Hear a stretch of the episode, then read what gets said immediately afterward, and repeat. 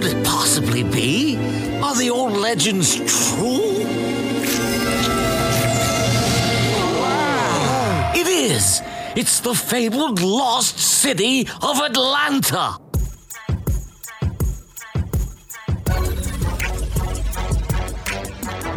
This is the Crease Cast. Here's your host, Lach in the Crease. Hello, and welcome to a very special episode of the Creasecast. I am joined by my guest co-host, uh, a writer from Fear of the Fin, uh, East Bay Ry. Ryan, how you doing today? Doing great, Lachlan. Thanks for having me. Yeah, we've been. It's been a while. We've been trying to get you on for a while. Initially, you were going to come on for probably a for a for a Canucks Sharks episode, but uh, that kind of got thrown out the window, as did all of sports. Yeah, yeah. Then what happened? Yeah, it's it it's it's been it's been a weird it's been a weird uh, little run here, unfortunately, but we're still finding good hockey things to talk about. Um, and uh, so you recently uh, moved to uh, Atlanta, Georgia, if I'm That's that's right. I uh, I live in the Metro Atlanta area. I'm uh, kind of the reverse of the Thrashers in that I'm originally from Winnipeg, um, and I live in Atlanta now. yeah, that's right. And then with a pit stop in in the Bay Area. Yeah, I, li- I lived most of my life in California. Yeah. Right. And uh, that, of course, brings us into today's episode, which is we're doing a franchise uh, study on the Atlanta Thrashers, what went wrong, what what little went right. Um, and yeah, we're going to talk about that. Um, and we'll start off just by going through a little bit of a brief history on the Thrashers and hockey in Atlanta as a whole. Um, of course, the, the Thrashers weren't the first team in in the area. Uh, the NHL granted an expansion team to Atlanta, Georgia in 1972 to keep the WHA out. Uh, they were and they were called the Flames. Uh, and they played out of the Omni Coliseum, which I believe is on the same site, which was built, which was the same site of where the new arena is now. Yeah, I believe so. And like everybody still, it's got corporate sponsorship, but it's one of those ones that everybody still calls the Omni. Um, Um, oh, really? Yeah, like I honestly don't know what the corporate sponsorship is because the Hawks still play there. But um, yeah, just it's people still refer to it as the Omni for the most part, to the extent that they refer to it. To the extent that they're like, oh, this is the old Thrashers building. I'm sure you don't get that a lot. That's not the first way they introduced that arena, I'm sure. Not so much. Yeah, and uh, essentially the the Atlanta Flames were were actually decent as far were like they were mediocre as far as their their uh, record was concerned when they played. Uh, they made the playoffs six out of eight years. They had some decent players come through, a lot of which were would go on to become core members when they moved to Calgary. Became the Flames and won a cup in '89. A couple, quite a few of those players were part of that. Uh, part of that move as the young from the younger group. Um, but in the 1990s, uh, the uh, Ted, Ted Turner, who is an, a billionaire owner of like CNN, Cartoon Network, everything, the world, you know, Atlanta. Yep. Yep, he believed because he owned uh, the Atlanta Braves at the time. I think he also did. He own the Hawks. I don't. I I don't know for sure on that one. He owned the arena. I'm not though. sure. I know that I know that the group um, was like Atlanta Spirit. I owned both the Hawks and the Thrashers. I'm not sure if Ted Turner did own both. That's a good question. He, um, the Turner Group is definitely the original owner of the Thrashers for sure, but I'm not sure if they had involvement with the Hawks. It's a good Yeah. question. That's cor- there you go. Um, and then yeah, and then uh, yeah, the NHL granted the expansion team in nineteen in the in the mid '90s on the condition that they built a new arena where the Omni was today because the Omni was old and had no luxury boxes. So they built the new arena on top of it. Uh, the they chose the name Thrashers based on the state bird, which is the brown thrasher, and a good name. And then had some some interesting jerseys. They had some they had some they had some good jerseys. They did. I like that baby the baby blue one that says Atlanta down the sleeve. Like that's like I feel like for the for the time, for like the late '90s, early 2000s, when teams just started kind of getting really experimental. Remember, this is the time of like you know the fish sticks jerseys and like all all the weird ones were like from around the on that time, and for for them to come up with something like like I said, the baby blue one, I think was a solid was a solid jersey. Um, a little bit busy with all the um, accent colors on it, but uh, you know, solid recognizable logo at the hockey stick. Um, and like I said, I like that. I like that baby blue one a lot. Uh, we actually, I actually have the colors here. Do you want to? Do you want to hear the names of the colors they used? Yes, because there's like seven. There, there are one, two, three, six of them. There are six. One is white. To be fair, one is just white. Okay. The other five are Atlanta Midnight Blue, Thrasher Ice Blue, Georgia Bronze, Capital Copper, that's capital with an I T O L, and Peachtree Gold. That's pretty local, I guess. Yeah. And, uh, They really went, uh, you know, they went to Home Depot and they were just like, okay, what, like, oh, this Thrasher Ice Blue, this is perfect. They're, they're like, got the paint swatch swatches out, you know? yeah.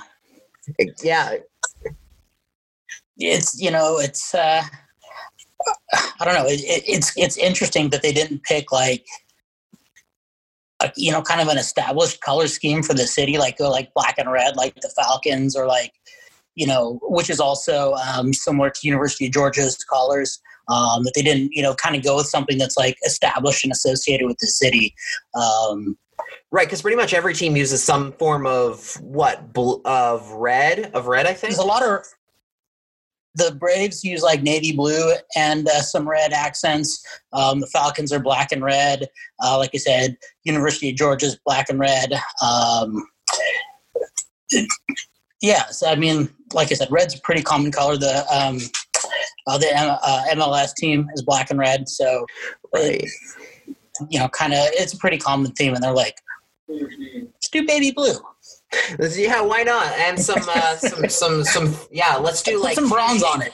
some bronze. Yeah, that's. Uh, we really want the. Uh, you know that old uh, that old Disneyland Tomorrowland look of all the golds and Exactly. coppers running around. Yeah, um, and of course the Thrashers had a had a shall we say checkered history. They ran for about they ran for was it 11 seasons? They they went 11 12 seasons could not get and only made the playoffs once. Got swept by the Rangers in 07 and Yep. then were sold into the and then 2011 during the Stanley Cup Finals that year. And of course, I know that because I was living the Canucks Cup Final that time. Uh, the got sold to a True North to True North Sports and Entertainment in Winnipeg. Were moved and became, of course, the second version of the Jets. So you're living in Atlanta now. What is, I guess, what is the what is the landscape of sports there like, and how much of the Thrashers, how much influence do the Thrashers have in today's Atlanta? Not a whole lot, to be perfectly honest. Um, I didn't been, think so. you know, it's it's been almost a decade since they left, and like you said, they weren't terribly successful when they were here. And there's a lot going on in this city. Um, we've got MLB, um, NBA, NFL teams. We've got uh, college football, which is hugely popular here. Like to a to an extent that I don't think that you know most you know most Canadians for sure, and you know most Americans who aren't from uh, you know the South or the Midwest really appreciate the popularity of, of college sports, particularly college football. Um, and then there's just a lot of you know other non-sporting things to do here, like just so much so much live music and concerts and outdoor opportunity that. Um, you know, really to capture the pop, uh, public's imagination, you, you have to be good. And you, we see this with the MLS team that they were successful out of the gate and they're hugely popular here. Um, you you know you drive around and you see all kinds of um, uh, you know stickers for the soccer team on people's cars. You know more so even I would say than the Hawks, um, which is you know a long-standing, well-established NBA team. Um, this is this is a place where there's options, and you have to do something to capture people's attention. And you know the Thrashers you know, were kind of a typical expansion team up to that point, you know, where they struggled early and then, you know, got some got some good picks, which I think we'll talk about in a little bit. But, you know, they only made like you said, they only made the playoffs once. They never won a playoff game. Um, and that's not the kind of uh, performance that's really going to capture people's attention in a, in a city with this many um, with this this many teams and and this much going on around here. Um, so I think that that's you know a big part of the problem. You know, if you look at the other teams that came into the league at the same time or around the same time as they did, um, Nashville, um, the Wild, Columbus. And, um, Columbus. Yeah, you know, those were all going into, you know, you know, in terms of Columbus, like that, they were the only show in town, so they could be bad for a little while. And there's going to be that novelty factor of like that was their first professional sports team in Columbus. Minnesota, obviously, huge, huge uh, hockey market. Hockey is so so big in in in that in that city in that state that you know they were going to have uh, a grace period. Um, you know, people there were just you know hungry for for an NHL team after the North Stars left. Um, right. You know, Nashville again was a team where I think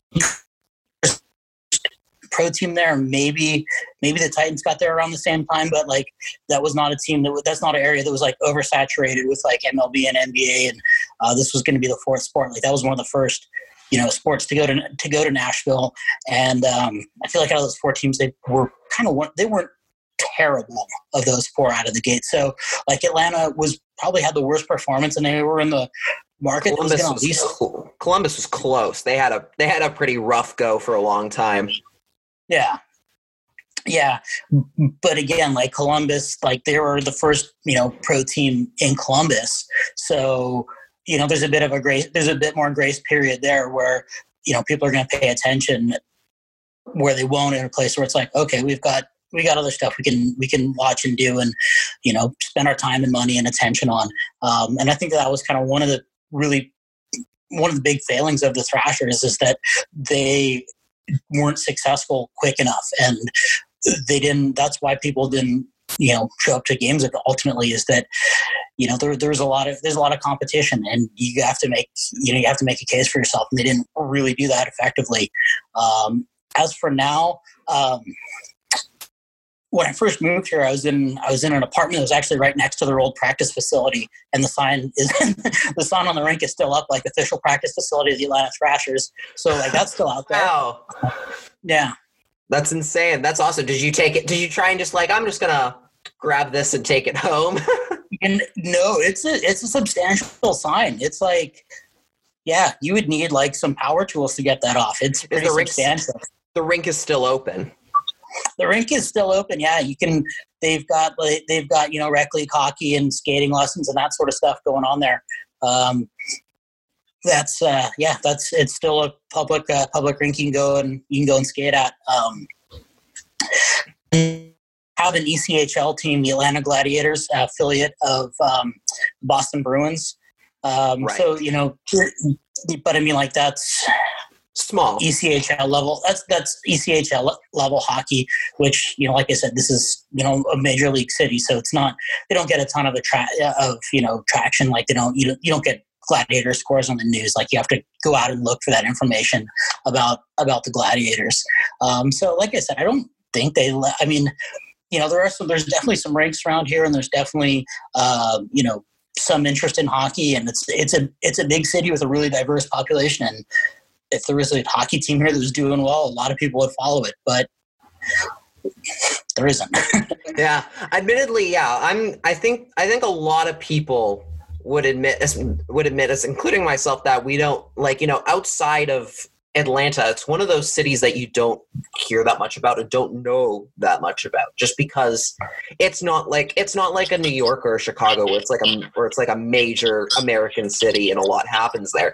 It's you know so uh, for a lot of people the joke is that this is Atlanta's where you stop to catch your second plane, right? Like it's the it's the big airport. Yeah. Uh, if you're going to Disney World or something or somewhere else around that area, uh, and that's and that's our and that's obviously on our on us us to the point where you know we don't know enough about Atlanta and what the what the city is like, and it sounds like it's a place that you know if it sounds like a place where unless you're doing a really unless you're doing a, a shitty job running your team like people are going to come out and people are going to support it and you're going to get that kind of you're going to get the the the you're going to get the fans to come.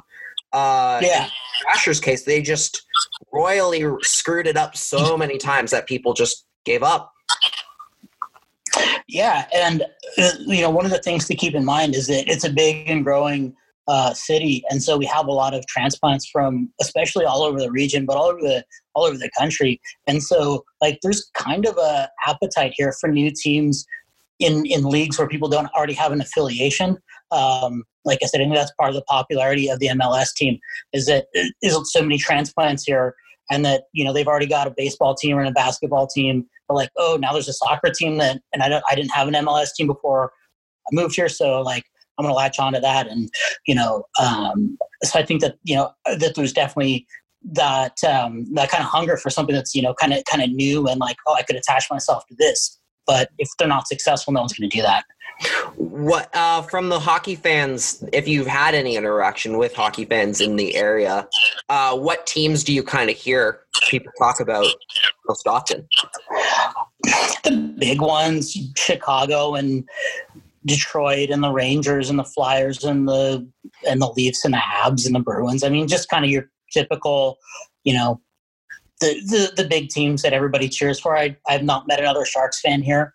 Um, but yeah, I've seen, like I said, I've seen, you know, people with hats and t-shirts and, and car stickers and license plate frames from, you know, just, you, you can name the big teams, the Penguins and the, you know, um, you know, places like that. Met a couple people that like are Predators fans and will travel to Nashville. It's about a four hour drive to Nashville. And I've okay. met a couple Predators fans, but you know, other than that, pretty much people here cheer for, you know, like I said, the Bruins and the Blackhawks and the, the just the big teams. The teams that get the most exposure on like national television. Yeah, and the teams that have exactly the ones that are on TV the, the most, and the ones that have in general in general had you know some success in the last you know in the last little while, which kind of goes hand in hand with the TV thing for sure. But yeah, you know, just kind of you know, you not meeting any Arizona Coyotes fans out here. Yeah, I can imagine. I can imagine. I mean, you don't find a lot of Arizona Coyotes fans in Arizona, so that's that's understandable. I'm kidding. I'm kidding. I, I, have to be nicer to, to the Coyotes fans. I think at this point. Um, okay. As a Sharks fan, I will never be nice to them. No, no, really. Why? What did yeah. they? What? What in particular? Just, I don't think I know this. Just division rivals, you know. That's fair. That's fair. I mean, you're nice. You're nice to me, and I'm, I'm a Canucks fan ish. You know, I I will, I will always you know have that uh, Mark Messier in a Canucks jersey uh, picture ready How to drop in the timeline at How, the drop of a hat. If you cross if you cross any lines, like I got How that dare you? That's oh, it's unforgivable. Okay, we now let, we have to get into the minutia of the Thrashers because there's a lot of interesting stuff to come out of that. Even in the, the the few years that they were here, uh, there there's a lot of stuff that, to talk about with them, as, uh, especially because of the fact that I think uh, as we're both coming from the Pacific Division, for us, uh, of course, the Sharks and the Canucks, the the Thrashers are not a team that we really ever thought about. I don't think you can correct me if I'm wrong here, but I know Thrashers games were like those kind of ones that you're like, oh yeah, they exist and they're a team to, and they're a team that comes through every now and then. Ilya Kovalchuk has his nights, but other than that, you kind of just don't. Yeah, you didn't think about. Yeah, that. and if you remember back to that time, um, there was there was a, a, a a several season stretch where, um, with the unbalanced schedule, East and West teams wouldn't even play home and away every season. They would alternate home and away every other year. So, like, you know you you know you might not see them for for a couple seasons and um and, and yeah it was you know in that time frame when the thrashers were in the league or you know when they would come through like you know every other season so you know again not a team that uh, you know really you know landed on the sharks radar you know didn't have any you know legendary beefs or you know huge line brawls and obviously never met in the playoffs or anything like that so they were just kind of one of those other teams are out there where it's like, oh yeah, okay, Atlanta, all right. Yeah, that unbalanced schedule, I think the Thrashers are one of those teams that got hurt by that because of the fact that, yeah, you're in a way, I'm not going to say it creates a rivalry necessarily with every team because obviously it doesn't, but it's that idea of, especially even for like home fans, getting that opportunity to like say, see every team from the other like stars from other teams that helps build the Yeah. the sport in that area because especially for a lot of those young teams like you hear always about how how exciting it was for like the for like the star of the league to show up for a game or something like Vancouver when we had the our own tortured franchise in the Grizzlies in the NBA for a brief period like the biggest games were the ones when Michael Jordan and the Bulls would show up because people those games were always sold out even when the Grizzlies were trash because people wanted to see Michael Jordan No, yeah. And um, I think we're going to start here. I think we're going to talk, start talking about uh, the, their their drafting because that really is where the start of things, uh, where things started going wrong for the Thrashers just Yep. immediately. Yeah, from from day one, um, you know they they uh, had the first overall pick in the in the '99 draft um, prior to their their first season, and um, So I got an interesting story about that. About the, I'm, Uh, do you I'm- know? I'm sure. Do you know how they I, got that I, back? I, I'm sure you do. I, I'm sure you do, and I um, uh, I know all the wheeling and dealing that Brian Burke did to get the second and third overall picks. yes. And the thing is, though, where the Thrashers, where the Thrashers screwed that up is they didn't hold his feet to the fire. Like they could, they had the trump card. They could have, they could have said, "We're taking Daniel, and we'll trade him to you at an inflated price." Like they could have completely derailed that whole whole plan, but they're like, "No, we're going to take Patrik Stefan," and they let him, they let Burke know that up front, so he didn't have to, he didn't have to sweat it. And um, you know, I know Brian Burke was a great trader, and when he got his when he got his heart set on on a star player, he was good. He was going to make it happen. But like they pretty much, you know, got out of his way. Like they could have they could have 100 percent extracted some significant assets out of out of the Canucks at that draft if if Burke had his heart set on the Sedins, uh, which obviously he did. And and you know better than I do the the the crazy sequence of trades he had to pull off to make that happen. But they pretty much just let that happen. They could have said, "No, we're we're taking one of them, and we'll if you want if you want them both, like, you know, here's our price." But they didn't do that. So I think that like right out of the gate, they misplayed the hand that they had. Um, anyway, what are your thoughts? I mean, yeah, I mean, it's a great moment for me. I, you could you could say the Thrashers the Thrashers walked so the Sedins could run, uh, but you know, it's it, it comes down to I think for them especially uh, the idea of that first overall pick. Really, there's some. I, I, I, there's like there's something special about that first overall pick, and as an expansion team, you never get that. You rarely get that opportunity right away because most most of, I think they were going to pick four, third originally, um, and so, you know, it's that idea of okay, we've got a rich owner here at the draft for the first year of our team. We want that first overall pick, even if, you know, yeah, because it's there's some because that'll get the attention people's attention when we draft when we get that when we're up there for the first at the podium, right? And Yeah, you know, Patrik Stefan didn't have a a terrible career. I mean, he played 455 games, but he was uh, he was no first overall pick. no, and and like I said, you know, when when you get when you get you know when that that somebody's you know pulling all these strings and has their heart set on um on on those two players, like you got you got to use some of that leverage to your advantage and get some some kind of consideration out of it, you know. Um, and so I think that, like I said, kind of right out of the gate, that was, you know, kind of their their original drafting misstep is that you know they just got out of Brian Burke's way rather than saying like, well, what's it worth to you for us not to take one of them?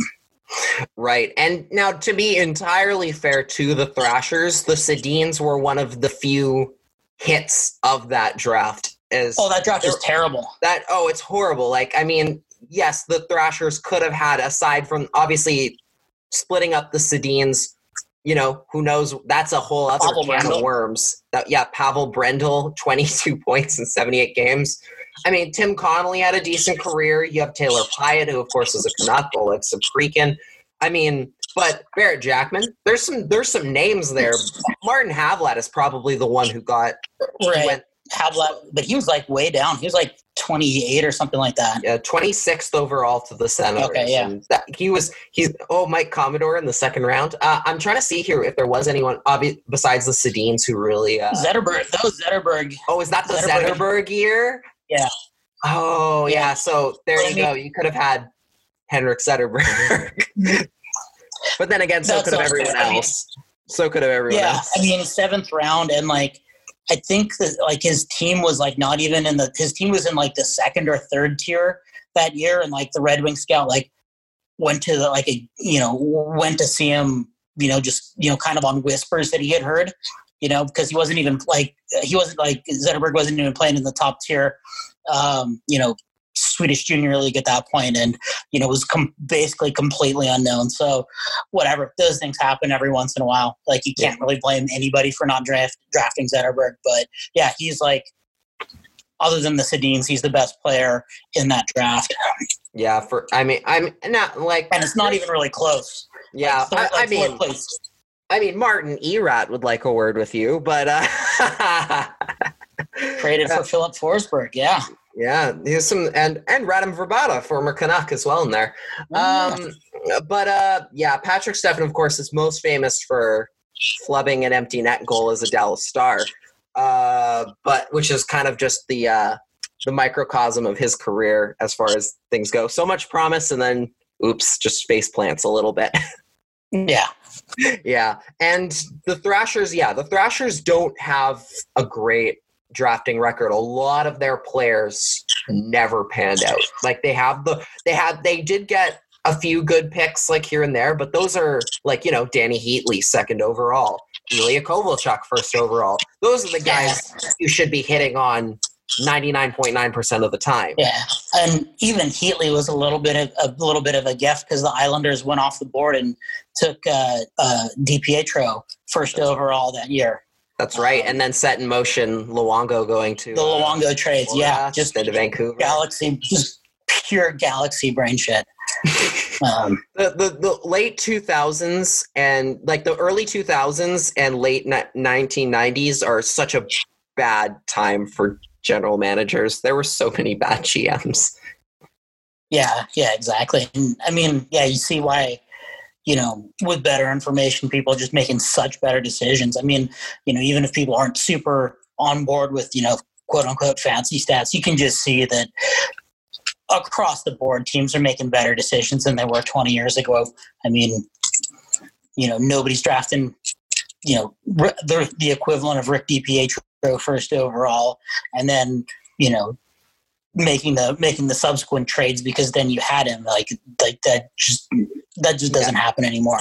yeah sure sometimes you get like the rare nail yakupov but like most of the time like people are land are people are doing what they should and are landing on those top picks And I mean, even Yakupov like scored like at an outrageous rate in his draft year. Like he was, like he wasn't he he wasn't you know off the board at all. Like he was up there with you know in terms of points per game in his draft season. He had one of the like top ten junior seasons like up to that point. I want to say Mhm. like he was a legit scorer as a junior, and like his NHL equivalence numbers like were very strong and obviously just didn't pan out. And you wonder how much of that's just you know the Oilers being the Oilers. You know, if he had gotten drafted by a team that had you know just better management and development, would would he have would he have you know actually panned out?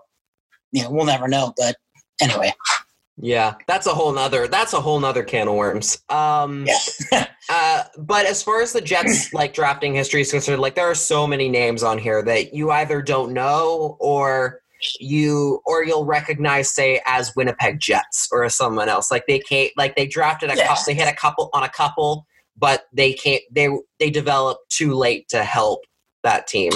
Yeah, or like, and then like some of them, like in the 2003 draft, which was maybe the best draft ever, arguably. It's Mhm. certainly up there. Um, they had the eighth overall pick, and they, they took Braden Coburn, who has had a long spell career. He, um, you know, played over 900 games. Um, very solid pro, but They missed on so the many. talent that went behind him, like were like game changers. Like Jeff Carter went a couple picks later, and you know there were there were like legit game breakers on the board, and they got a steady defenseman out.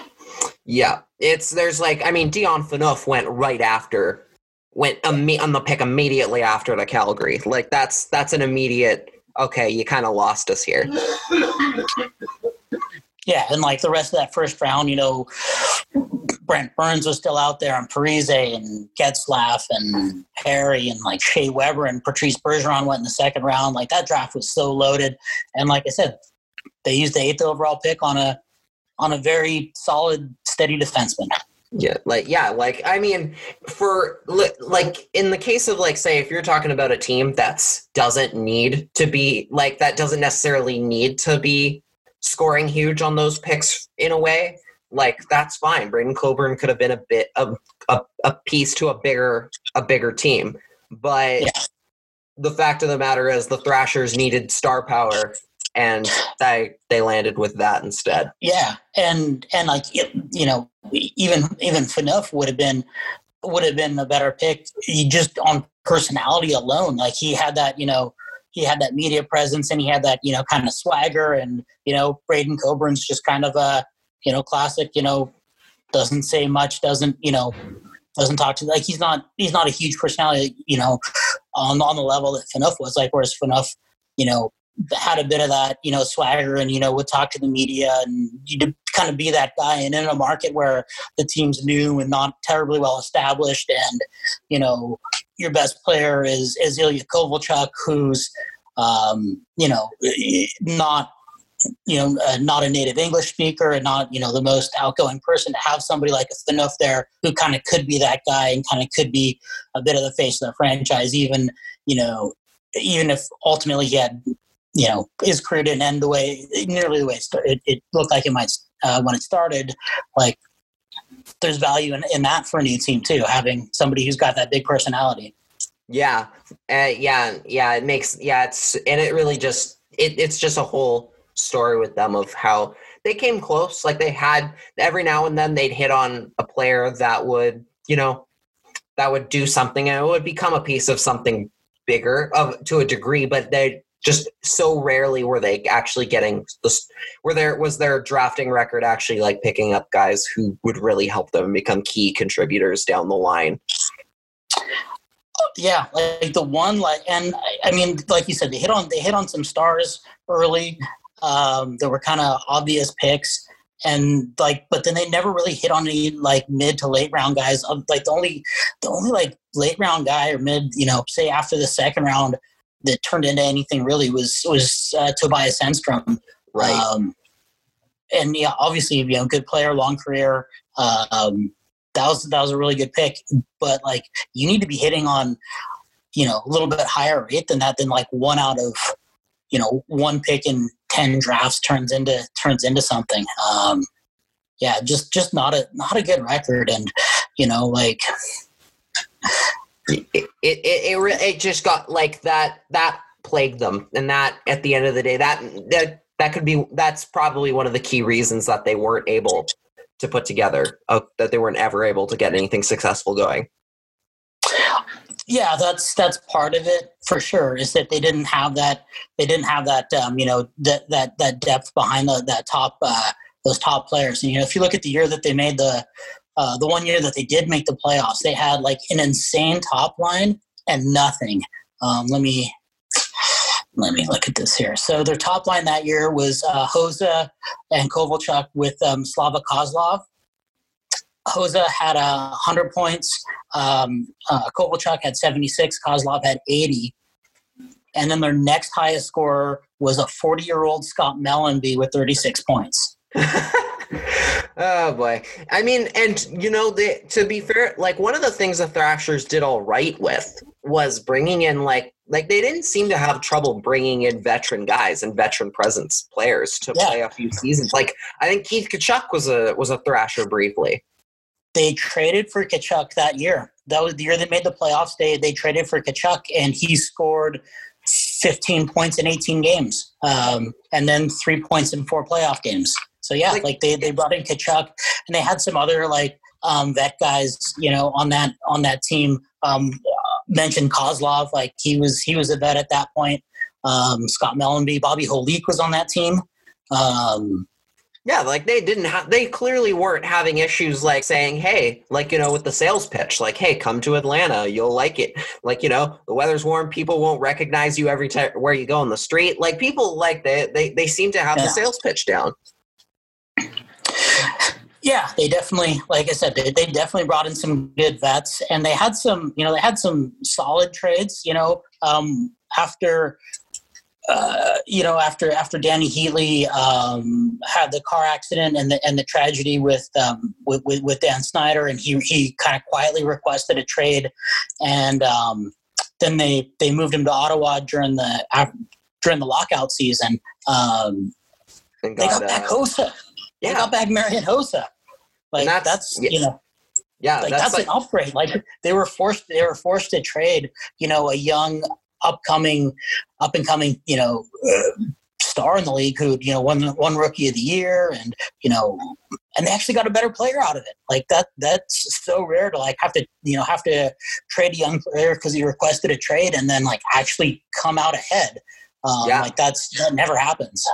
Rare, rarely, and even then, like even in Ottawa's case, like that's not a necessarily a trade that they lost either. Like that was one of those trades. No, he- kind of worked out for both. It worked out for everybody. It did. Oh yeah, it, it did. And you know, Heatley, you know, obviously needed to move on and not, you know, be around the city and um, you know, everything um for his own mental health and he Right. obviously can't blame a guy for for that. And, you know, he, he had a great career in Ottawa, fifty goals a couple times and then even on the Sharks, he was, you know, people kind of people kind of dump on him from the Sharks, but he was a point of game player his first year in San Jose.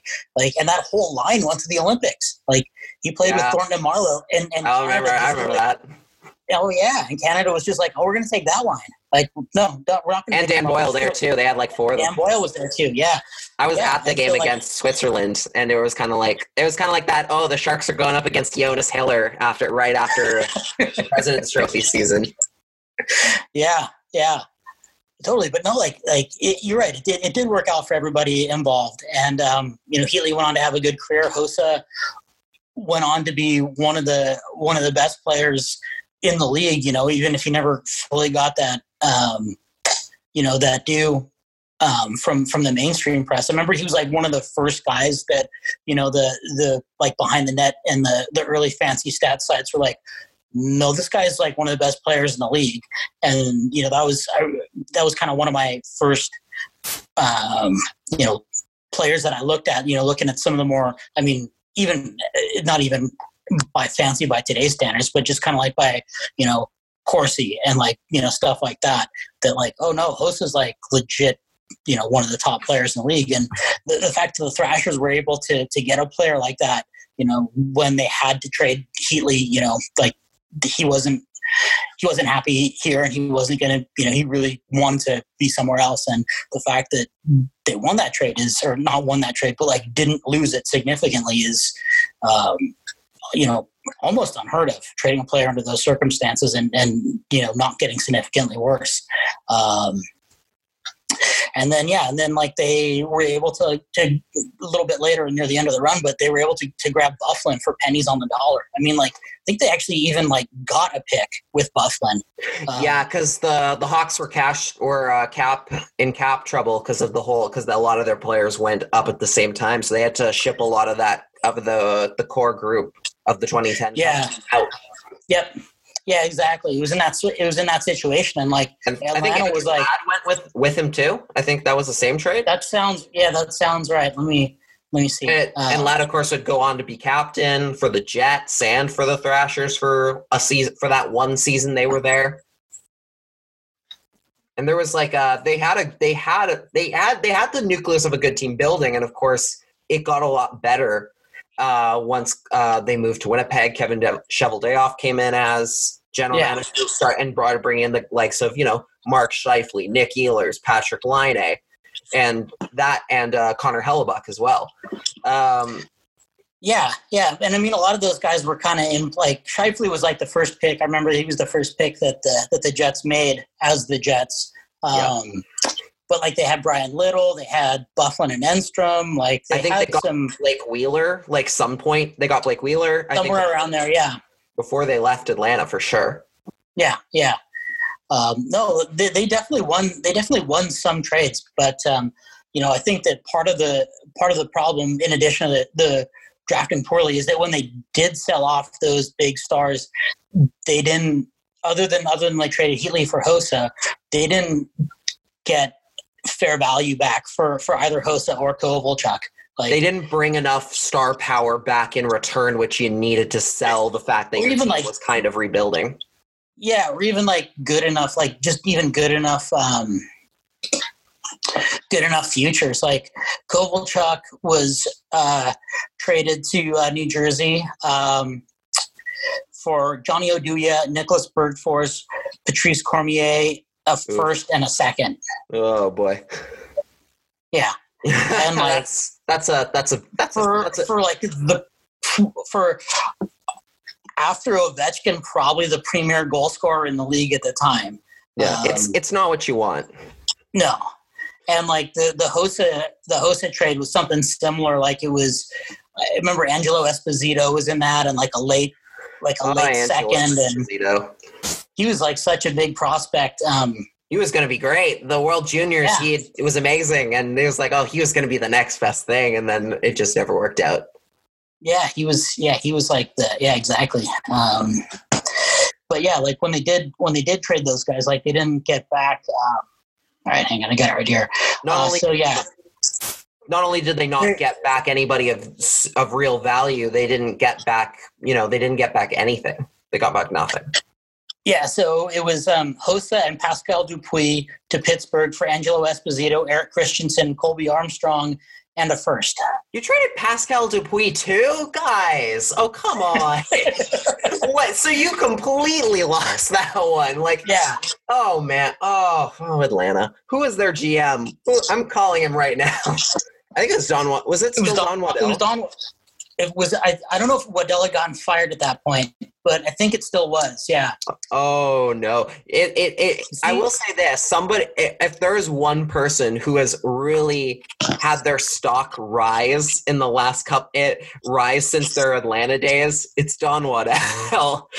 Oh, he was out of the league for so long. It was like ten years at least. He was out of the league. and now all of a sudden he's in Carolina and just like hitting it every single time. Doing what Eric tells, what uh, Eric Tulsky tells him to. yes, and, um, correct.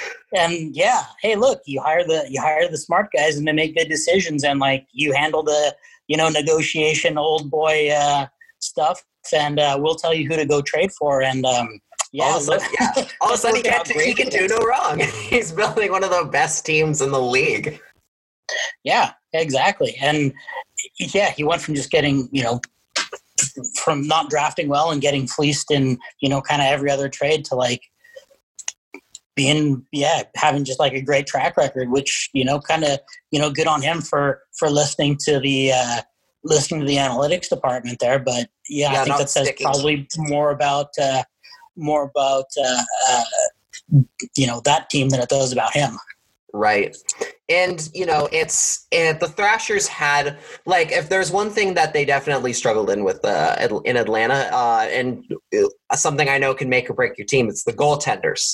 Their their goaltending record was atrocious in Atlanta, and I I mean I put together like just a little bit of stuff like just looking at the list. So obviously, you know, goaltending uh, can make or break a team. Like you can be like no matter how good a team you build up front, if you've got trash I'm, I'm a. Sharks fan. You don't need a. I'm a Sharks fan. I'm well aware of that. no, okay. Martin Jones had one, at least had one good season and got them to a cup final. You know, this this is a this is a whole other animal that you have not yet quite yet seen. Um, ju- so just to give you an idea here, the I Thrashers. watched. I watched this year. You- I watched you the Sharks this year. Oh yeah, I mean they kind of got put out of their mercy a little bit here at the end. Like, uh, Didn't didn't not make the playoffs, buddy. clinched a not playoff spot? We did it, guys. We're Uh, we're not we're not eliminated from the playoffs when the regular season ended. Only Detroit. Only Detroit was, I think. Um, Yep. uh, and you know, we're not going to feel too bad for the for the Red Wings. They got they had their No. cups. Um, so in terms of goaltending, like just to give like at least my perspective on goaltending, um, the way I always see it is is you know if you can get a solid like you know about a season out of a goaltender, like a full like over like a couple years. Like you've you hit something, you did something well there, um, and the Thrashers uh, they didn't have a lot of success in that department. They had only, only in the they had about 900 in 900 games. Uh, only five goalies played 100 plus for the Thrashers, and only one of them played past 200, and that was Kari Lehtonen. Uh, he was the leader in wins when he left in 90, with 90 with 94, um, and that was out of yeah 204 starts. So it was uh, it was a bit it was a bit uh, a bit rough of a rough go for them. They had some good goaltending from here and there, like Johan Hedberg, Ondrej Pavelec, who of course uh, had a little bit Pavlectric. Pavlectric, yeah, he had a couple good, he had a couple okay years in Winnipeg, and that's kind of where people know him best. Although I think there was also the one time in Atlanta where he fainted, like at the beginning of a game, and people remember that as well. Um, it it's the goaltending situation for the Thrashers was never really good. Like I am looking on this list, and this is how I can tell, right? Like not just by the numbers. I am I'm somebody who I think knows a lot of goaltenders and obscure names uh, of guys who played a net over the last like hundred years of hockey. Uh, there are way too many names on this list that I have never seen before and I've never heard of. You guys remember uh, Scott Fankhauser, 23 games in over two seasons? No? No? Uh, how about uh, Pasi nope. Actually, that one kind of does. Rem- I do. I, I actually one. do remember that name. Yeah, like if we were doing a if we were doing a real or not real, I would have guessed real on that one. Okay, let, let's. Do you have the list in front of you? I don't. Okay, let's do this. All right, here we go. Uh, real or not real? Scott Langkow. Scott Langkow that I feel like that's um, someone who would show up like a few seasons into like be a GM mode of like NHL 05 because they had Daymond Langkow's name in there and the name generator would kind of go off that. Um, so I'm gonna say not real. It is real. It's real. What 15 games played in the two thousand in 2000 he had a record of three wins and 11 losses and a save percentage of 890. Martin Jones level. Martin Jones level. Martin Jones is also kind of a name that you might think is too basic to be to be real. All right. Oh, uh, he's real. I, I'm well aware that he is real. All right. Okay, what else do we got here? We got um who else? Um Okay. Michael Garrett. Michael Garrett. That vaguely sounds familiar.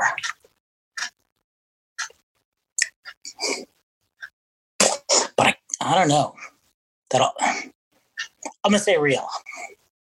That isn't that is also real. 24 games played, 10, 10 wins. He actually came out with a winning record: 10 wins, seven losses, and four digits, four ties slash overtime losses, and a uh, save percentage of 885. Woof. Yep, not not not great. It's not great. All right, uh, Alec Telquist. Alec Tellqvist. I know that there was a Swedish goalie prospect named uh, uh, Mikael Tellqvist. So I'm going to say fake. It is fake. All right, so you got you're you're winning here. You got two. You got two and one. Um, so there. Okay, so there's a couple other like pretty obscure names on here. Like one guy who played 117 games, uh, Milan Hnilicka. I had never heard of that one before. Nope. Nope. And the the one other now there's one so there's one really obscure name on here, Frederick Cassivi.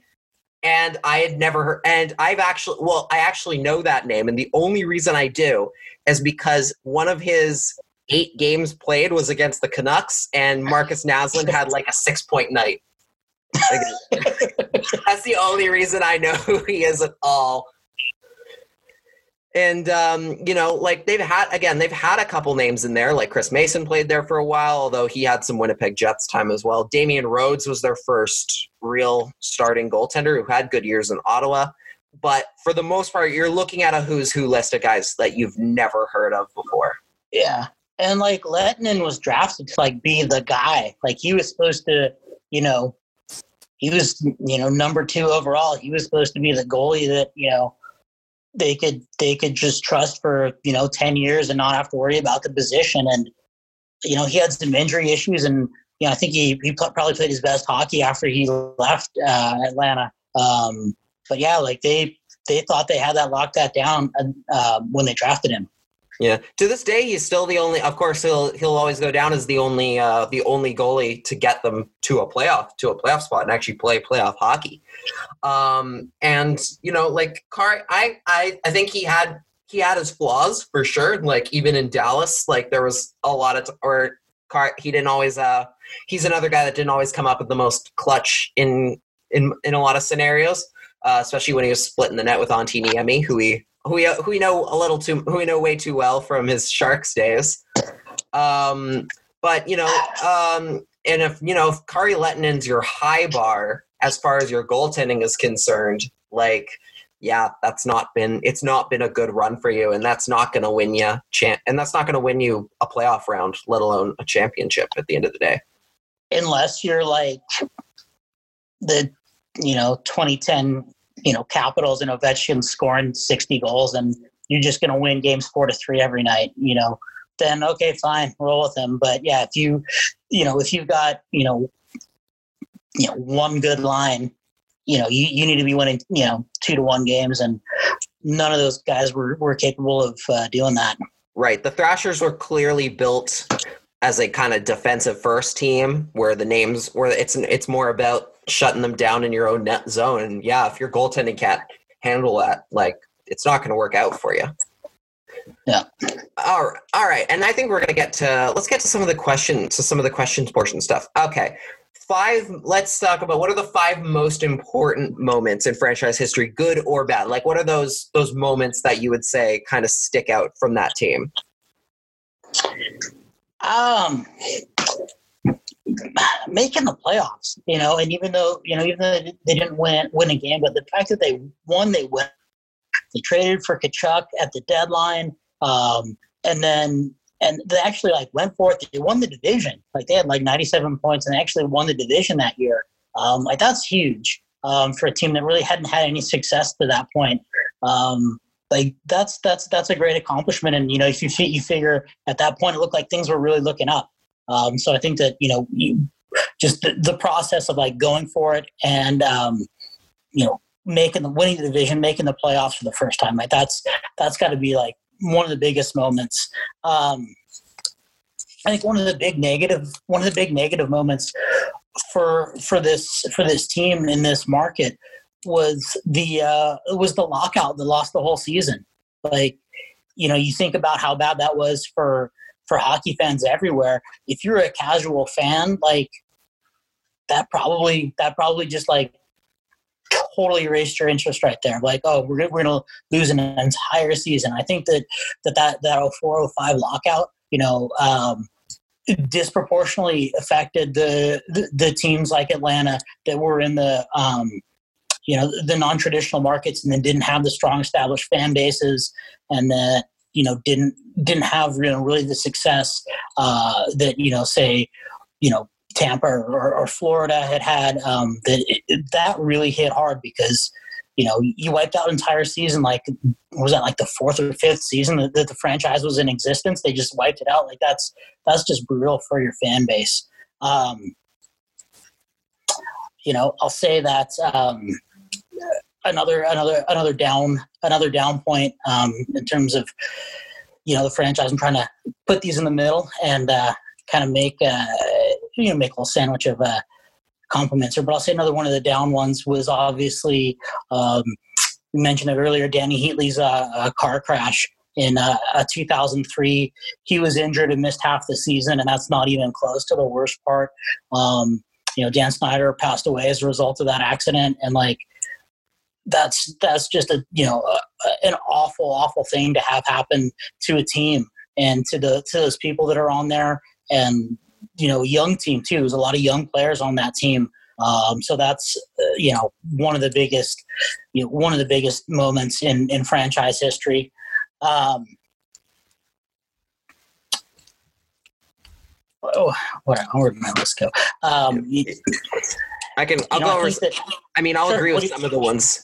I'll agree. I like. I'll agree. Like, I hadn't even thought of the lockout as one of the ones that I. I it wasn't even one of the ones that I'd picked. Uh, but the other two, um, those were like the playoff one. The playoff run was important, and it sucks that it kind of, you know, clearly they were coming in coming in a little bit with uh, you know, they were playing in the the Southeast Division, which wasn't exactly a a strong a strong division, and never really was never really was made up of crazy good teams. Like you had the the rare year where Tampa or Carolina would come out and you know win a cup, but they weren't. Well- but sustainably over time, there were a lot of times where that division was a little weaker, and the fact that the Thrashers won a divi- won the champion, won a division, uh, but then came out and kind of got flattened by the Rangers in- in four games was it's it sucked because it sucked because they could have they could have done a little bit more, and it's too bad that that's the only only only taste of playoff Yeah, for sure. got.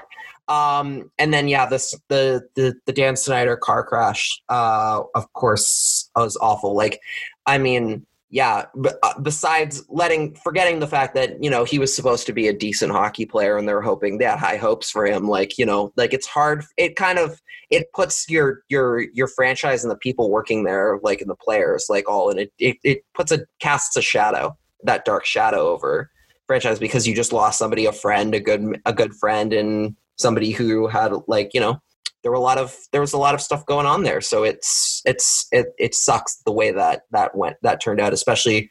You know, Dany Heatley, of course, wants to move on at that point, and it makes perfect sense. And yeah, the lockout is a good one. The lockout I really like as a as an answer because yeah, that that definitely threw them threw them a little bit of a tougher of tougher to play with on the audience from an audience standpoint. Yeah, yeah, for sure. You know, when you're trying to build a, a fan base and, um, you know, you, you not had you not really had any success. You've been a typical expansion team, not being very good, and then you're just gone. Like, you know, like I said, in in this market, you have to you have to stand out to capture people's attention. And being gone for what was that like their fifth season? Like, you know, that was that's a huge huge obstacle to overcome in a way that you know none of the Canadian teams or you know the the traditional groups, um, you know Detroit, Detroit, Philly, Boston teams really had to worry about. I mean, even San Jose, you know, came back pretty strong from that. You know, they they'd gone to the conference final the year before the lockout and it had some decent success, but you know, you know, they, even you know they were they were you know. In, in a better situation, even though they're in a non-traditional market than, than Atlanta was. Like they were, like I said, there was a lot going on here, and um, you know, if you skip a season, people are going to find something else to do. And I think that hit them disproportionate to the rest of the league. Yeah, which is why it's going to be so crucial that the NHL tries to avoid any sort of work stoppage when Seattle comes in in a couple in a couple years, even for not only for them but for say even a Vegas for to a degree. Even though Vegas has found uh, a lot more success than the Thrashers did. Oh, for sure. And I mean, I think that that's part of like if you look at the rules around the expansion draft for for Vegas and Seattle versus the last time they did this for you know Columbus and Minnesota and Atlanta and um, Nashville, like the rules are much more favorable to the expansion team than they were um, 20 years ago. And you, you know the league kind of realizes that hey, somebody's paying half a billion dollars here. We can't make their team just trash for the first five seasons, like you know, and especially with how well Vegas has done both on and off the ice, you know, and those, you know, the fans show up because the team's good, but you know, they they need people to show up, and like the league kind of sees that, and like, hey, if we can make this team like decent, or obviously Vegas kind of caught all the breaks that first season, um, and you know went on that you know unbelievable run, but they've got some really good players, and you know, and part of that is because the the league kind of wised up and was like, oh, we're gonna make this team like not be terrible for five years. And maybe then like they'll catch on um, and i think that you know like i said i think if atlanta had had a you know a couple good playoff runs early in their existence you know they would have they would have kind of captured people's attention here in a way that they never were able to do Yeah, and that in itself could be its own kind of like defining moment for this team because they didn't start like their their first draft isn't exactly uh, a great a great run either. Like just looking at those the players that they picked, I have the list in front of me. Like some of the better, some of the names you'll recognize are guys like Steve Staios, who went from the Canucks. You have Jody Hull, who was a, a part of the Panthers team in '96. Johan Garpenlov, who was a Shark, I believe. Former Shark. Yeah, the Yeah. Sharks. Do you know who the Sharks pick was that year? Oh, I honestly don't. It was Alexei Yegorov. Don't remember him. there you go. There's your answer right there. I'll be honest, Um, I do not remember Yegorov. Yeah. Um. Let's see. A couple other names. Kelly Buchberger, who was a big, I believe, an Oilers captain for a, for a good amount of time. The Mhm. goaltending, I Trevor think he was, he was the Thrashers. He was the Thrashers' first captain, if I'm not mistaken. I believe so. He was. Trevor Kidd from the Hurricanes. Norm Maracle from the Red Wings was a goalie who they picked. Who in instead of have in d- they had the option to pick Igor Larionov and they skipped over him from the Red Wings and went for Norm Maracle. Oof. Yeah, they really uh they really just uh found a lot of ways to to ruin this one. They did get Corey Schwab as well as a goaltender. The goaltenders are almost always like the first stars for those teams because they're they're usually the one position that they can kind of land somebody all right. And you Right. know, even then, uh, I wouldn't say uh, they traded Trevor Kidd like right away and went with Damian Rhodes for future considerations, who was a great player for the Senators, by the way. You know, future considerations was phenomenal. He did great work.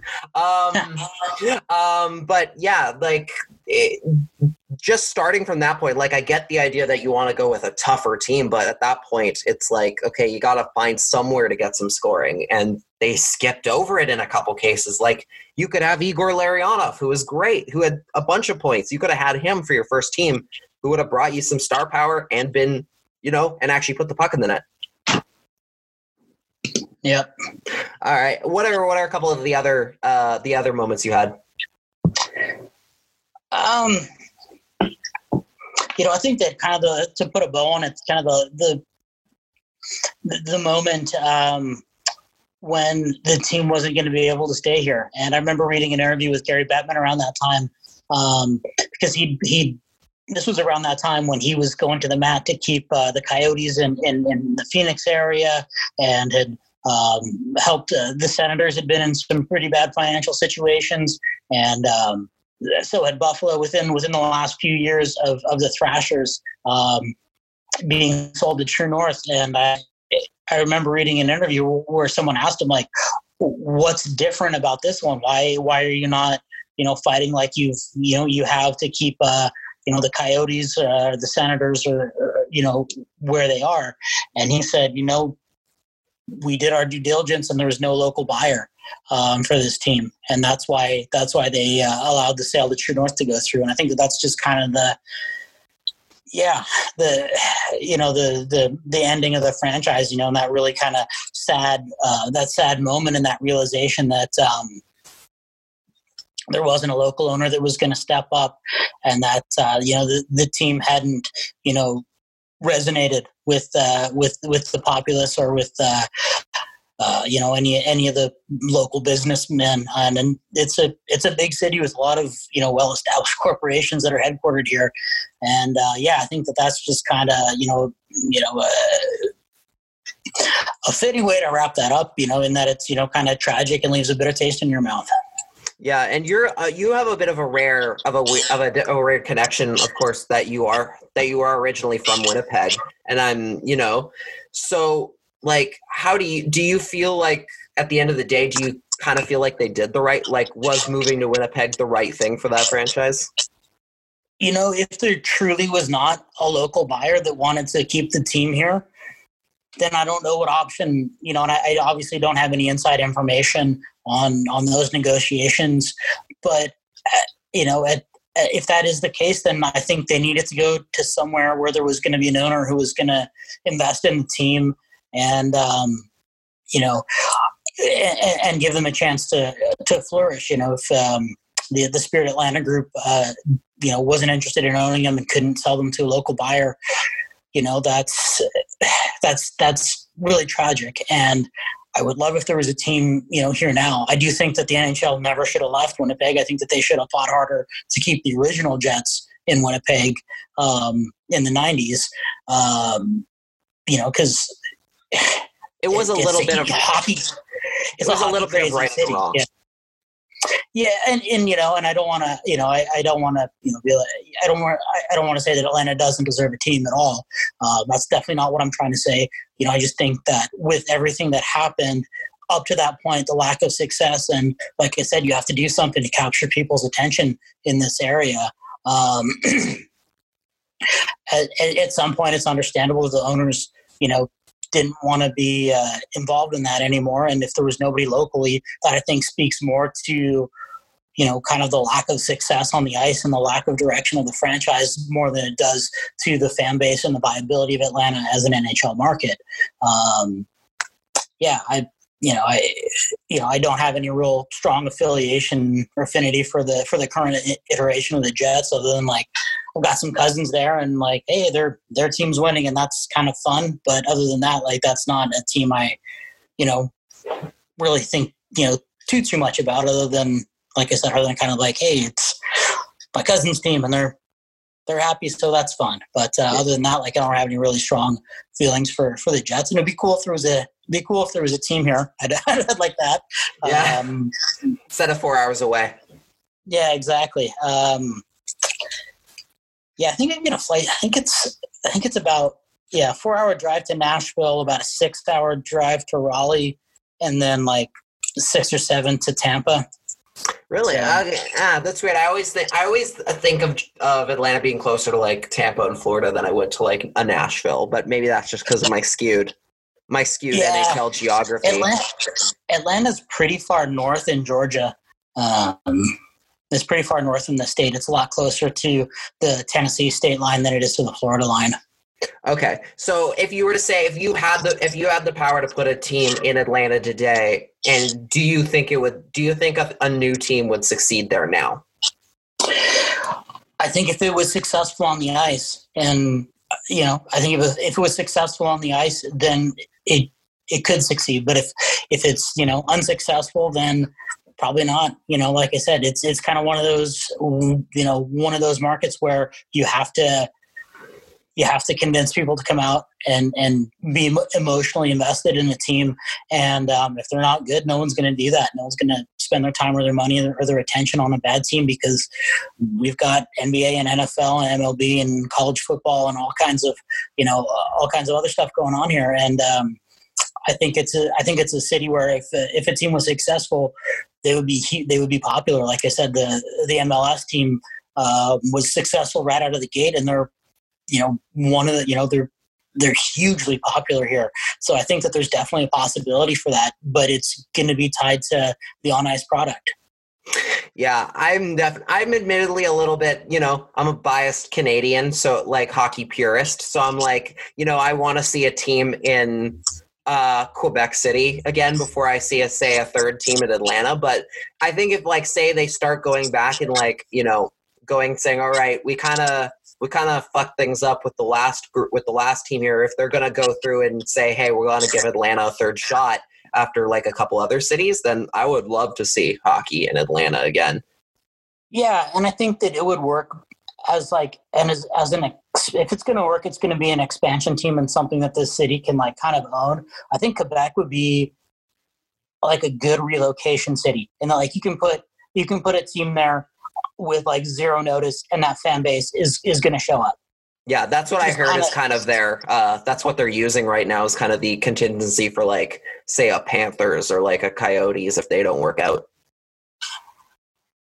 Yeah, yeah, exactly. You know, I think that you know that, that those those Canadian markets like that that you know are, are are a lot smaller. Like you know, Winnipeg's a tiny tiny city, um, you know, population wise, but people that want to go see NHL hockey, um, and they're they're gonna they're gonna show up. And I think that Quebec's in that same in that same boat. Whereas, like I said, you know, here you kind of have to give people a reason to show up. And if you put a good team out there that you know has you know some success on the ice and makes you know makes some playoffs, makes you know maybe a run.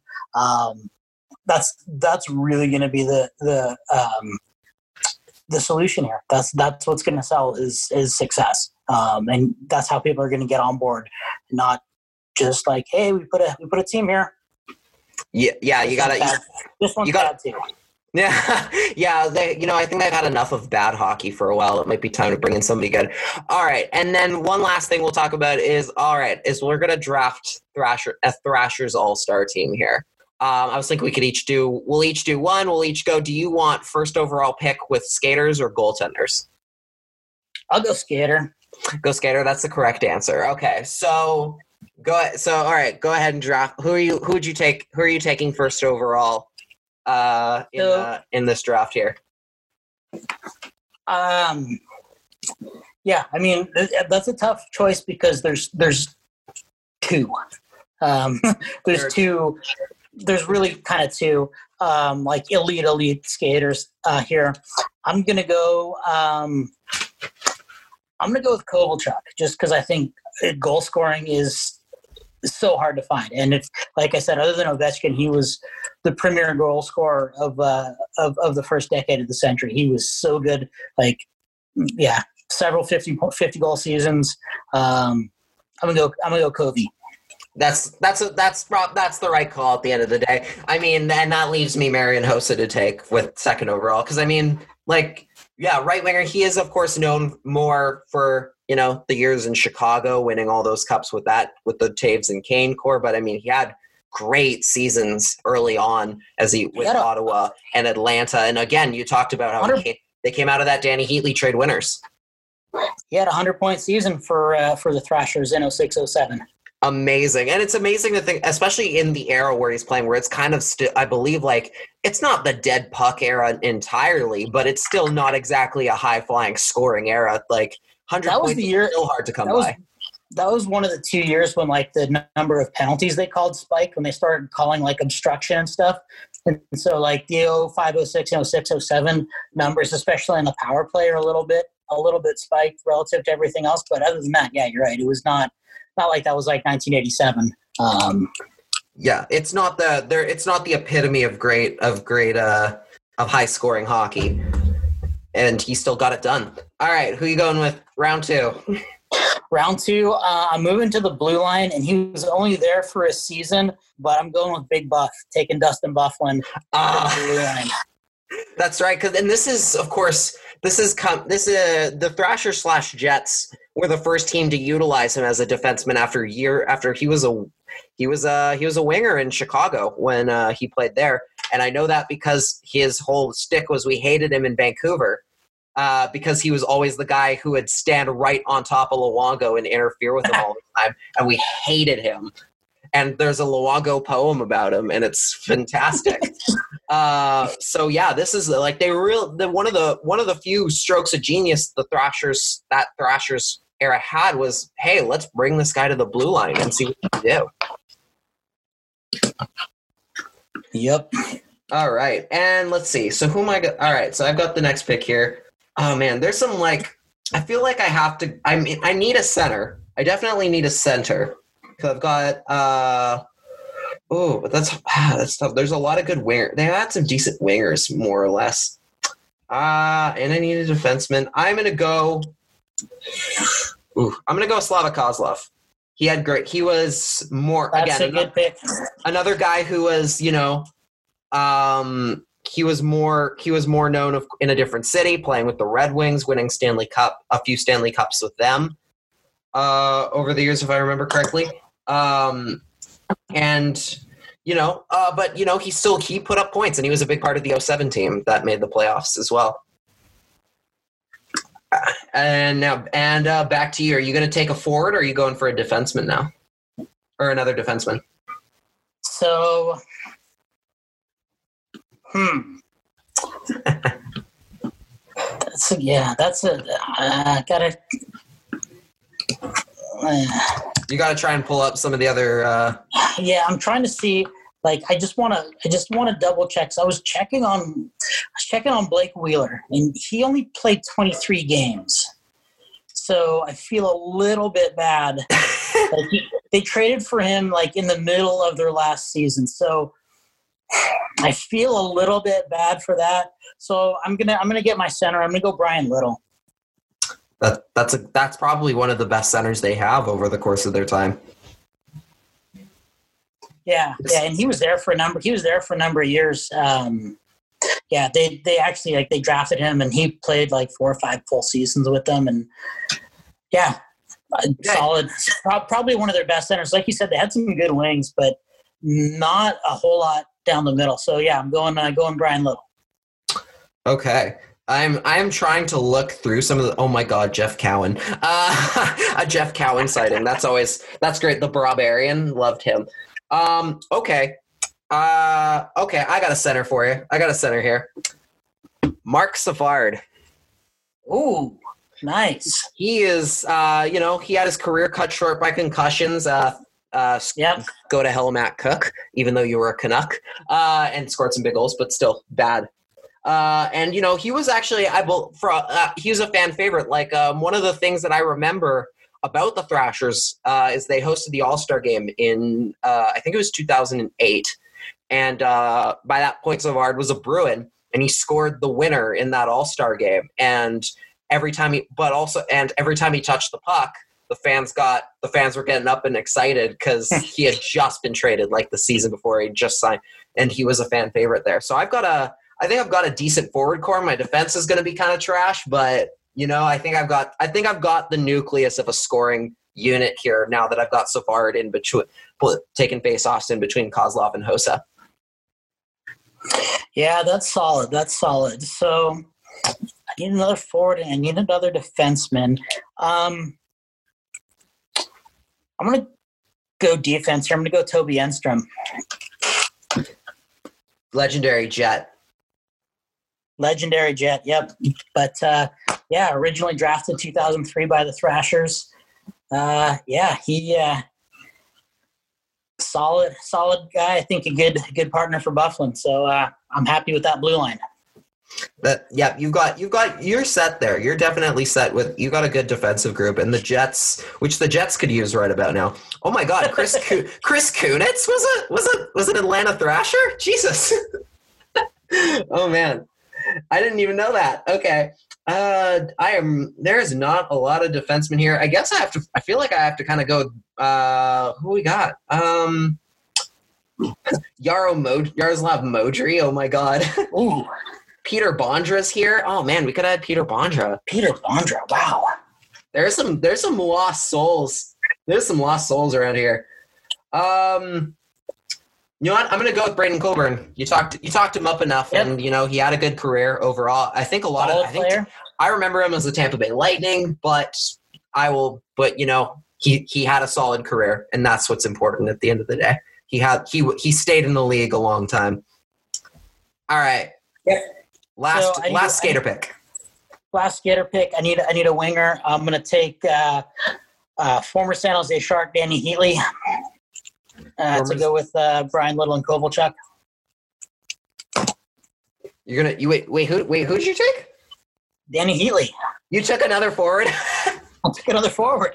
oh man, that's a good. I mean, that's that's the right answer. So I got good. I got Heatley, Little, and uh, Kovalchuk up front with Byfuglien and Enstrom on the blue line. Okay, you're gonna have to write that down and uh, send that to me. We might have to take a vote on who does the best here. I think this is you. You you're definitely coming out the winner here, in my opinion. But uh, uh, although I might have a I might have a shot at a couple good defensemen here. What do we got? You got you got yeah, Hossa and Kozlov is like a solid. When I did my pre rankings, those were um those were I could have I could have Mark. Recchi. Are you kidding me? Mark Recchi? What? Keith Tkachuk. Keith Tkachuk. uh, I mean, I, I mean, I'm happy with my forwards, but still. Um, who the hell is Eric Perrin? Um, okay, defenseman. Uh, I saw some. I could go with um, Garnet Exelby. I feel like that's kind of that's kind of my best my best shot here. Although, ooh, Alexei Zhitnik. That's that's there we go. That's where I'm going. That's where I'm going. Alexei Zhitnik, a thousand games, 471 points, played a total of two seasons with the Thrashers at the very end of his career, where he had 22 points. They had. But I'm Uh, assu- you could have. You could have gone uh, Bogosian. Um, How long did Bogosian play for them? a long time. They drafted him.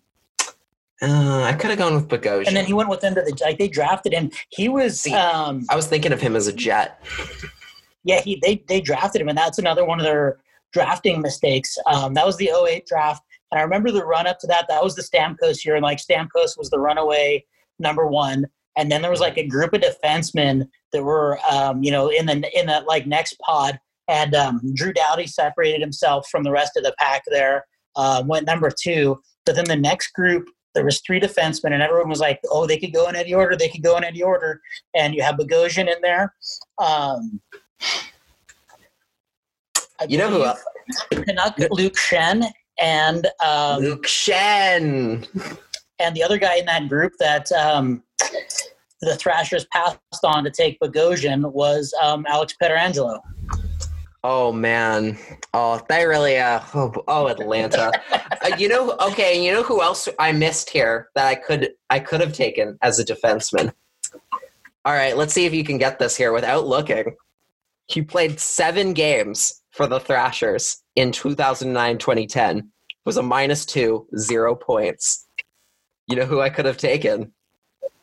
Chris Chelios. Oh, Chris Chel. Oh, that's right. Oh, that's right. He kept like kicking around because he wanted to be like still part of the PA and like influential in the PA. That's right. I could have had 48 year old Chris Chelios wow. coming off a Stanley Cup with the Red Wings like the year before. oh, I might I might regret that. Like, I mean, clearly I'm getting him in his 09 form, but oh man, Chris Chelios, that's a good team. Oh man, I might have to uh I'll regret that one. But Zhitnik's not bad. I'll take Zhitnik. Um, all right, goaltenders. I get first pick on the goalie. It really just it really does come down to it really does come down to either do I want Kari Lehtonen or do I want someone else. Um, Kari Lehtonen was very good, but you know who I'm. But I'm going to go a little off the board here. I'm going to go with the Moose, Johan Hedberg, for my. Wow, man. I I wanted I want one. I want Hedberg good one. because you know, you know, like yes, Kari Lehtonen is the leader and wins and everything for that team, but Johan Hedberg is a legend and a great, a former Canuck. Uh, once charged at a defenseman, knowing he was the only goaltender they had besides an emergency backup, and still got himself injured. he's he, there's two, he has he's he's great. Yeah, he's got that's uh, you might have a sour taste in your mouth because uh, he was a you know his Sharks goaltending coach record He was- is exactly spotless, but but he. Oh man, I want to say that like yeah, he was in the Sharks system. I feel like. Like he was, in a Sharks lot of pros- systems. I feel like he was a Sharks prospect, and then they like traded him to Pittsburgh. I want to say. Let's see what we got here as I'm looking up the transactions. He was. His rights were traded to San Jose by the Flyers in 98 for a seventh round choice at, nine, at the 99 draft. And then he was traded to the Penguins with Bobby Dollas for Jeff Norton in 2001. Oh, oh, and here's an interesting tidbit. He the when the the Canucks traded him to the Penguins, the Canucks gave up a second round draft pick, who turned into Alex Goligoski. Oops, Uh, my bad. Uh, but, Whatever. well, These I things still- happen. Yep, I still like Johan Hedberg for my goaltender here. I like uh, I like I like his aggressive attitude, and I think he brings something to my to my. He brings a little bit of uh, feistiness to my lineup. Yeah, that's that's that's a solid pick. Um, that's a solid pick. I I got to go with Lehtonen. Um, you know, I, I, what am I going to do? Take Ondrej Pavelec or you know, Damian Rhodes? I mean, there were other guys, but like Mike Let- Dunham. Yeah. Mike, yeah, Mike Dunham. Like, yeah, there's there were a bunch of there were so many, so many guys came through here, played it, played a season or two. Um, yeah, I'm gonna I'm gonna go with um, I'm gonna go with Lehtonen. It's the it's the obvious pick, but I think it's the right one. Yeah, I mean, I mean, Uh, he's a he's a distant second to Johan Hedberg, but I mean, yeah, that's a that's a good call. There are some good there there's there's a few other players that did all right, like Alex Burmistrov was a pick later on in terms of like Did he? forwards. Yeah. Um, Former ooh, Canuck. looks like looks like former Shark Steve Shields played five games in goal for the Thrashers in uh, the 0506 season, Oh, uh, going going one two and one and posting a 853 save percentage. Wasn't Byron Dafoe also a former Shark goalie? Am I wrong? Am I wrong in that? I don't think I don't think Byron Dafoe played for the Sharks. I I really don't think so, unless it was No, he did Like- not. You are correct. I thought Yeah. I thought I had a Shark. he played for the he played for the he played for the Kings. He was a king. He was a capital of Bruin, and for a long time, actually, a Bruin for a good amount of time, and then Thrashers for a couple at the end of his career.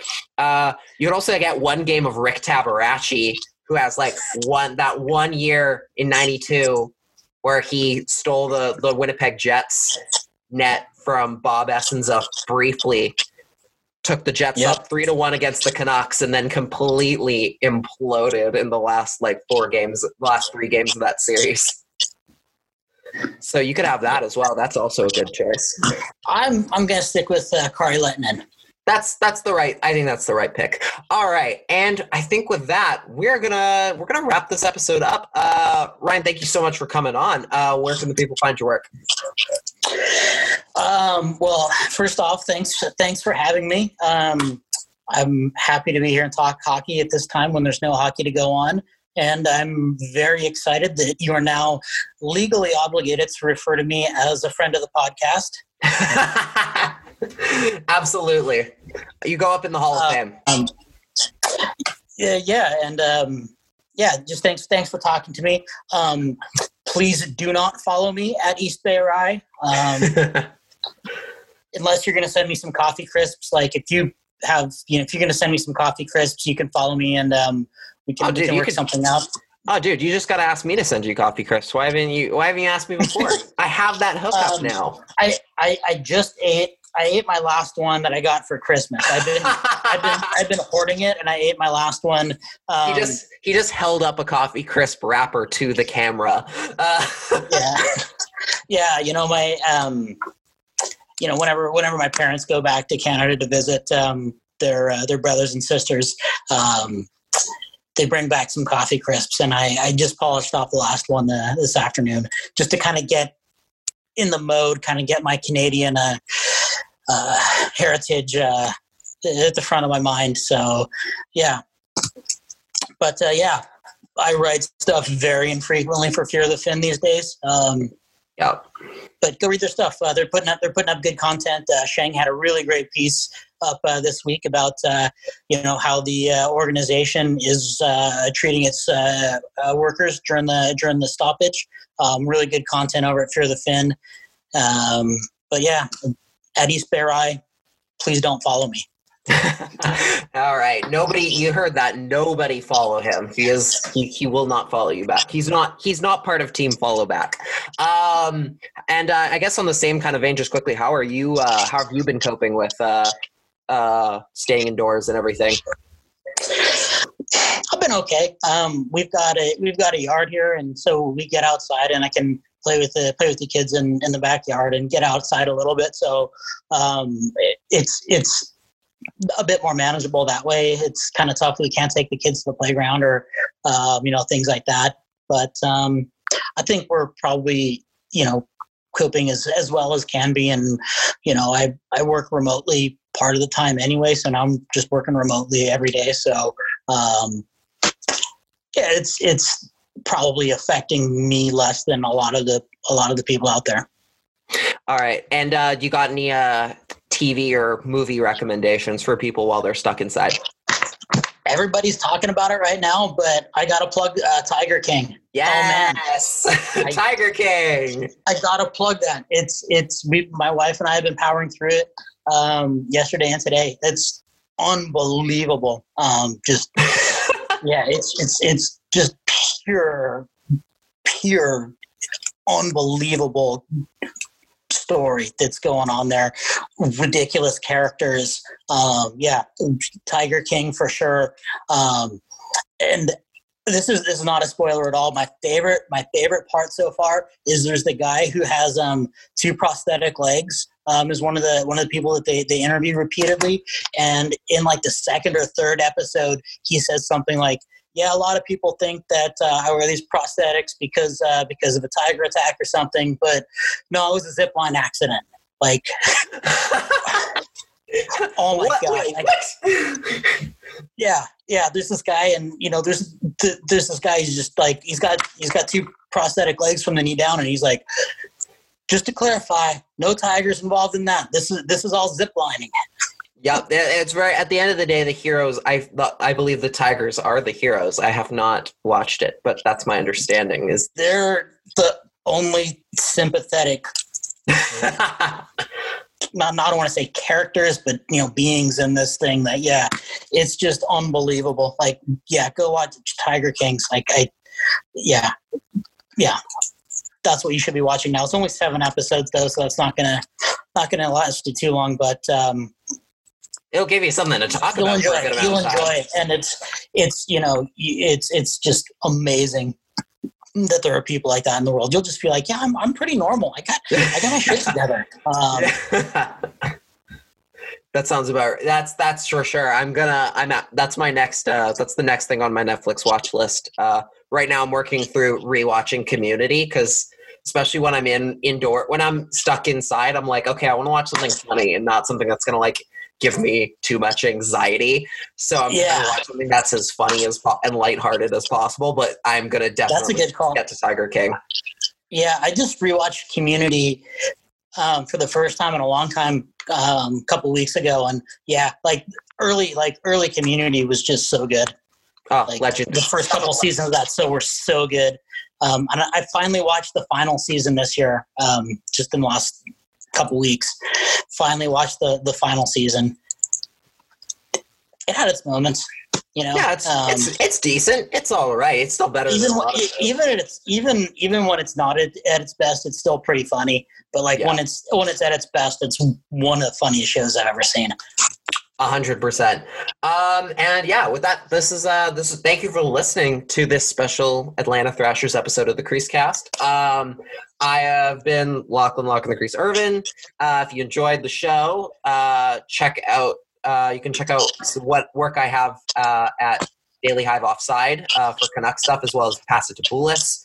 Although I won't be writing there uh, as much right now, just because uh, there's not as much freelance work going on at the moment. So you might be seeing a little bit more of my writing over on my personal website, lachinthecrease.com, and possibly some Patreon stuff too.